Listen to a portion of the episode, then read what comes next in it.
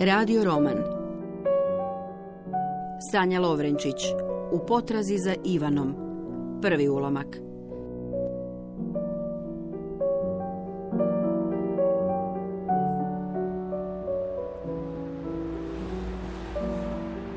To je vrlo komplicirana knjiga.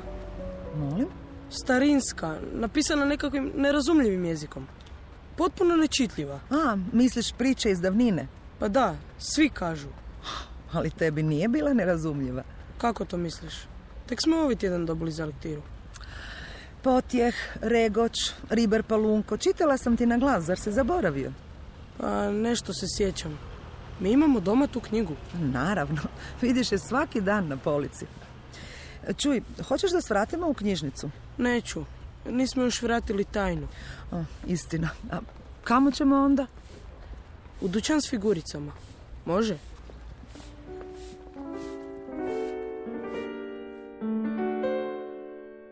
Tako smo krenuli u dućan u kojem se prodaju malene metalne figurice vojnika i kakvih čudovišta. To možda nema veze s potragom u kojoj sam se upustila, ali možda i ima. Jer postoje stvari koje nam se sviđaju zato što su sasvim nove i pripadaju baš našem vremenu. Ali postoje i stvari koje nam se sviđaju jer u njima osjećamo tračak prošlosti. Kupili smo dva jahača na nosorozima. Kupili smo i bijelu, plavu i zlatnu boju za bojanje figurica i k tome jedan vrlo tanak kist oko kojeg smo se neko vrijeme natezali jer je bio prilično skup.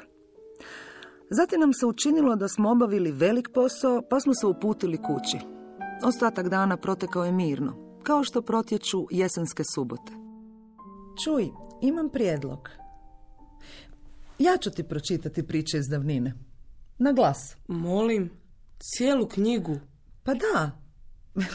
Bojim se da inače nećeš shvatiti koliko je to krasna knjiga. Nisi mi čitala već, već odavno. No pa evo, sad ću ti ponovno čitati prije spavanja. A kako to ide prilično sporo, počet ćemo već danas. Malo kasnije vid se zavalio u jastuk, a ja sam počela. Bilo je to u vrlo davno doba. Na jednoj krčevini u staroj Bukovoj gori živio starac vijest sa svoja tri unuka. Desilo se da je starac ostao sam sa svojom unučadi, te ih odhranio od malena. Stigli smo do onog dijela kad mali bijes luduje po zaravanku na kojem se potjeh trudi dosjetiti istine. Htjela sam prekinuti, no vid je rekao svoje uobičajeno, još malo, pa sam mu još pročitala kako je potjeh zatvorio bjesove uz denac i kako ih je zatim morao pustiti, jer su zatvoreni bjesovi gori od puštenih. Gotovo. Tu je kraj poglavlja. Tu ćemo stati. Mislio sam da ćemo svaki dan pročitati jednu priču. Cijelu. Da, ali danas smo kasno počeli, a potjeh je jedna od dužih. Sutra ćemo završiti. I onda je li nerazumljivo? Potpuno nečitljivo? A, nije. Dobro je. I sve riječi razumiješ? Pa da. Mm. I rovaš, i bljezgarije, i klipić, i vododerina? Ma znaš, ovako kad me pitaš, možda i ne razumijem baš svaku riječ. Ali dok čitaš, sve mi je jasno. Onda dobro. Sutra nastavljamo. I dalje je zanimljivo? Vidjet ćeš. Laku noć. Laku noć. Kad me vidi nešto pita, sram me ako ne znam odgovor. A vrlo često se dogodi da ga ne znam. Ili nisam sasvim sigurna, ili, ili mi se čini da postoji nekoliko odgovora, ili da sam nešto pomiješala. Ah, znanje je nešto nestabilno. Zato neke stvari pogledam unaprijed. Dodjeljujem sebi desetak minuta surfanja i upisujem u tražilicu Ivana Brlić-Mažuranić. Nakon pola sata zuranja u ekran otkrila sam dvije zanimljivosti. Njezin nečak je bio mačevalac, osnivač prvog mačevalačkog kluba u Hrvatskoj. Njezin unuk, vlasnik ljetnikovca u vinogradima pokraj Slavonskog broda gdje je često boravila, umirovljeni je profesor građevinskog fakulteta i zove se Vuk Milčić. Što tražiš? Ma ništa. Daj, reci mi. A evo vidiš, eh, tražim podatke o ženi koja je napisala priče iz davnine. Meni za lektiru? Ma ne, ne tebi za lektiru, Nego? nego meni za informaciju. Molim. A evo, odlučila sam napisati knjigu o njoj. Zbilja. Da, ali to je puno posla. Morat ću najprije mnogo toga proučiti. Pa si počela s internetom. Znaš kaj? Od interneta nema mnogo koristi.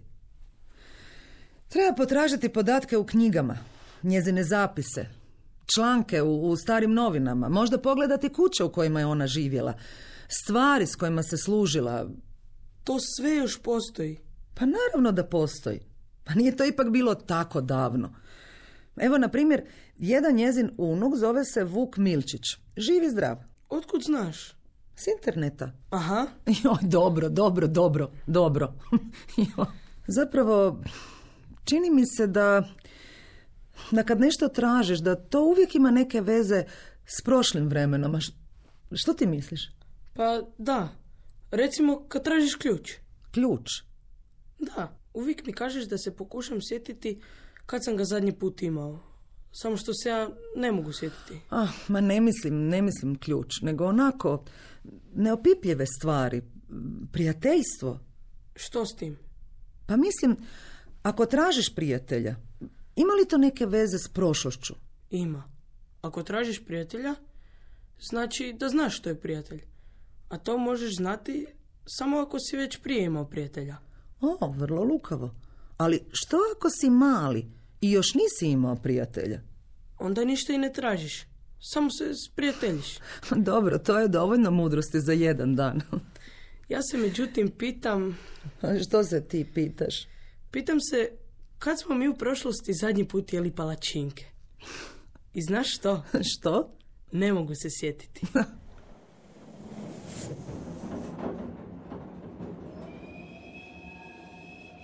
S mjestima isto kao s godinama. Sama riječ ne znači ništa. Zato sam se razveselila kad sam na vijestima čula da se sljedeći tjedan sprema štrajk nastavnika u osnovnim školama. Taj dan možemo iskoristiti za izlet u Ogulin. Stigli smo oko jedan i odmah primijetili čudne oblike planine Klek, koja je nešto poput ogulinskog zaštitnog znaka. Joj, gladan sam. Daj, strpi se malo. Evo, tamo je pekarna. A usput ćemo se raspitati za Ivaninu rodnu kuću, može? E, A? gle kak su tu sve neke male kuće. Kao usnule. Vid, vid, pogledaj. Ulica Ivane Brlić-Mažuranić. Možda je baš to kuća u kojoj se ona rodila. Joj, ne znam baš. Nije vjerojatno. Kuća je velika. Izgleda previše moderno i nekako službeno. E, mama, vidi. Tu je spomen ploča. Piše da je tu bila kuća u kojoj se rodila znamenita književnica. Nekoć. Sad je više nema. Da, nitko nije ni rekao da ta kuća postoji. A joj, ako još i muzej bude zatvoren, fu, Wow! što je? Gle one tamo kule! Kako su dobre! S olakšanjem sam odahnula. Frankopanski kaštel je zbilja veličanstven. Izlet neće biti potpuni promašaj. Ulazimo u dvorište muzeja i penjemo se prašnim stubištem na kat. E, mama, moraš vidjeti ove skije. E, a gledaj ovaj znak. Hrvatsko planinarsko društvo. Da vidim. Evo ovdje. 1874. godine. Pa to je bilo iste godine kad je Ivana rođena. E, a gledaj ovaj alpinistički šator. Dođi vid, dođi. Pogledaj svjedočbu. Pjevanje dobar. Njemački, dobar. Ostalo veoma dobro. E, a gle, tu je njezin izvod iz knjige rođenih. Ivana, a ne, ne, ne, pogled dva na, znači da je to Ivana, Kornelija, Emilija, Henrieta. To su sve bila njezina imena. Da, i sad napokon znamo kako se zaista zvala. Ivana, Kornelija, Emilija, Henrieta, Mažuranić. A Brlić?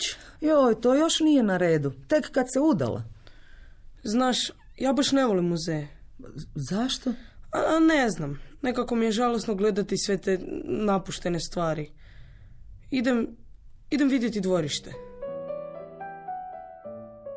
Prilazim još vitrini na drugom kraju sobe i gledam faksimil rukopisa Regoče. Gledam i divim se njezinoj sigurnosti. Glatko teku pravilna, nakošena slova, glatko teku rečenice. Jedne lijepe ljetne noći čuvali konjari na livadama konja. Čuvali, čuvali, a napokon zaspali. Kad oni zaspali, doletjele sa oblaka vile da se malo poigraju sa konjima po vilinskom običaju. Ponekad bih pročitala ponešto u vezi s Ivanom Brlić-Mažuranić, članak u novinama ili u književnom časopisu. Tada bi mi savjest vidovim glasom prišapnula, nisi još, nisi još počela. I tako je to trajalo godinama. Koliko je sati? Osam. Ovako, pogled, morat ćeš se podgrijati umak i ovu, skuhati tjesteninu. Zašto? Zato što mene neće biti doma. A kam ideš? Na Gornji grad. U Zavod za povijest hrvatske književnosti u Opatičkoj ulici. Čekaj, tamo si bila i jučer. Da, a bojim se da ću biti i sutra. Čeg ima u tom, u tom... Zavodu. U zavodu se čuva ostavština Ivane Brlić-Mažuranić. I bok ćeš napisati onu knjigu. Nisi zaboravio. Sjećaš se kako smo išli u Ogulin? Naravno da se sjećam. Nisam još toliko star. Ostavština u Zavodu za povijest hrvatske književnosti čuva se u 18 kartonskih kutija. Nema popisa sadržaja i otvarajući kutiju za kutijom osjećam uzbuđenje. Tko zna što ću otkriti? Pronalazim nekoliko svezaka prepisanih i uvezanih pisama Ivane Brlić-Mažuranić članovima svoje obitelji, roditeljima i djeci. Ta je pisma nakon njezine smrti razvrstao i prepisao njezin sin, Ivo Brlić. I to je zadugo moj najvrijedniji pronalazak. Mama, hm? ti spavaš za radim stolom. Ma ne, naravno ne. Oj, otkud ti takva ideja? E, ljudi obično gledaju dok rade. Oj, a razmišljala sam. Dok razmišljam mogu i žmiriti, ne? Razmišljaš? Pa da. Moram smisliti što ću napisati. Najprije smisliš, pa tek onda pišeš, ne? To je normalno, jel? Jer ako kreneš brzo pleto, znaš i sam. Hm? A, ti to mene pokušavaš podsjetiti na kontrolni iz matematike. O, ne, ne, ni slučajno. Na zadačnicu iz Hrvatskog. Smatrat ću da ovog razgovora nije ni bilo. Moje su zadačnice najoriginalnije u razredu, a možda i šire. Mala je Ivana svoja znanja uglavnom stjecala kod kuće, uz majčinu pomoć i uz pomoć kućnih učitelja. A u arhivu obitelji Brlić čuva se, osim one čiju smo kopiju vidjeli u Ogulinu, još nekoliko njezinih školskih svjedočbi. Završavaju uglavnom ovako. Marljivost neumorna. Čudorednost veoma pohvalna. Predvečer bi tata uz veliku čađavu petrolejsku svjetiljku na verandi čitao Žil Verna svoj svojoj djeci. Čitao im je na francuskom, koji su dobro razumjeli, i uvijek prekidao u najnapetijem trenutku. Još kasnije u noć Vladimir Mažuranić i njegova kći Ivana promatrali bi zvijezdano nebo. Služili su se daleko zorom i ponekim astronomskim priručnikom, tražili zvježđa i čekali meteore. No Ivan je najveći užitak bila sama priroda, bujni život raslinja, mirisi i boje i sloboda koju je donosio taj život vani, sloboda pokreta i sloboda misli. Znaš li ti vid da je Ivana dobro poznavala čovjeka po kojem se zove cijelo ovo šetalište? Šta? Štrosmajera? Da, da. A znaš li uopće tko je on bio? Mecena. Čekaj, kako to misliš? Pa tako. Podržavaju umjetnike, Aha. a bio je i biskup. I živio u 19. stoljeću. Pa da, tako je. I zvao se Maksimilijan, po njemu se zove Maksimir. A ne, ne, ne, ne, ne. To je bio vrhovac. Do duše, on je također bio biskup i bio je mecena. Ma dobro, malo sam pomiješao. e, slušaj, vid. Štrosmer se zvao Josip Juraj. A Ivana mu je sa svojim mužem dolazila u posjete u Đakovo gdje je živio. A, znala ga je ugostiti u svojoj kući. Da imam ovdje onu svoju debelu bilježnicu, ja bi ti mogla točno reći što su jeli za ručak. Joj, mama, radi mi reci što ćemo mi jesti za ručak. Ivana u autobiografiji piše kako se kod njezinog djeda u Jurjevskoj svake večeri sastojala njegova velika obitelj, te bi za stolom sjedilo 15 do 18 osoba. Ona je na te večeri dolazila s roditeljima, a njezina je sestra Alka od svoje devete godine trajno stanovala kod djeda. Stolu je predsjedao djed sam. Razgovore je rukovodio on, a njegova tjelesno i duševno tako moćna pojava vršila je nedokučiv upliv na moje biće. Upliv kojega sam si vrlo rano počela svjesna bivati. Vanredno strogi patriarhalni duh činio je svako zbliženjen nas, mnogovrsne unučadi s djedom, nemogućim. Ipak sam za ovo četiri godine, od 12. do 16. godine što sam pribivala njegovu stolu, razvila pod dojmom njegove velike pojave sve svoje biće kakovo je sada. Peti razred je bio jedan od ona dva koja je Ivana odradila u običnoj školi. Jednoga dana u zgradi preko puta kamenitih vrata odigrao se značajan prizor. Učila se gramatika. Učiteljica je tumačila što je proširena prosta rečenica. Tumačila je kratko i odmah zatim je zadala učenicima neka napišu po dva primjera. Ali primjeri ne smiju biti iz čitanke, nego iz vaše vlastite glave. Evo, promislite što ste vidjele i doživjele i napišite nešto čega se sjećate. Plava ruža penje se visoko na obloke. Joj, kako pogrešno, kako zagrebački. Ruža umjesto cvijet, pa još obloki. Čitajte. Prva klupa. Dobar učenik piše lijepu zadaću. Pa zatim, moja tetka sašila mi je novu haljinu. No, činilo se da učiteljica nije bila zadovoljna tim primjerima. Zar ne znate misliti? Zar ne vidite kroz prozor onaj oblak nad kamenitim vratima? Pa prosjak kojim svaki dan nešto udjelite? Pa lopta za kojom trčite? Golubovi? Zašto sve to ne bi moglo ući u rečenicu? Hm? Zaustavila se i zatim izrekla riječi koje bar jedna od njezinih učenica neće nikada zaboraviti. Rečenica je riječima izražena misao. Misao obuhvaća svijet. Dakle, rečenica obuhvaća svijet. Ivana je ovo doživjela kao objavu slobode. I pero je poletjelo. Crni oblaci putuju hitro nebom. Vjetar nosi otkinuto lišće. Po cesti se vitla bijela prašina. Primjeri su potokom tekli iz moje nove kovačnice. Preko nevještog rukopisa, preko ortografskih pogrešaka izlazili oni izlomljeni, iskrivljeni, ali ništa ih više nije moglo zaustaviti. Niti sam što čula, ni vidjela, ruka je slijedila neodoljivu silu slova kao da brzaju izlazila nekuda otegnuta i sama položena kao da zbilja voda nanosi te riječi na papir i umjesto dva primjera bilo ih je osam, deset. Slike bačene u rečenicu vraćale su se opet s papira kao predođba u moj um i moje prvo književno dijelo bilo je gotovo. Ne sjećam se koji je bio učinak ovog mog prvijenca na suučenice i na razrednicu.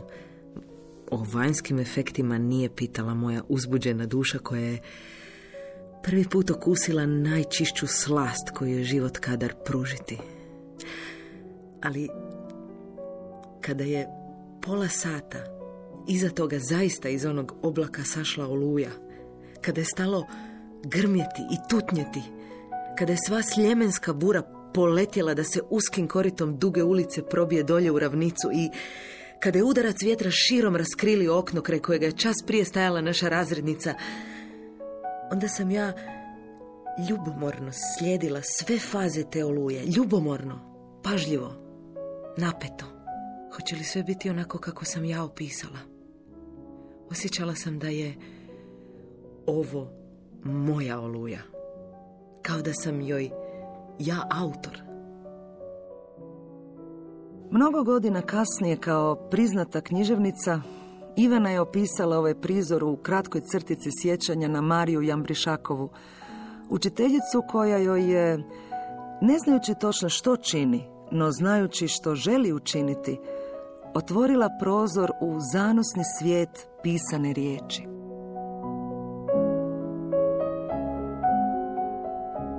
Slušali ste prvi ulomak radio romana U potrazi za Ivanom, Sanje Lovrenčić. Urednik Borben Vladović. Sudjelovali su Urša Raukar, Dora Polić, Veno Parašilovac i Katja Zupčić. Glazbeni urednik Žarko Joksimović. Ton majstor Dubravko Robić. Dramatizacija i režija Jasna Mesarić. Dramski program Hrvatskog radija 2008.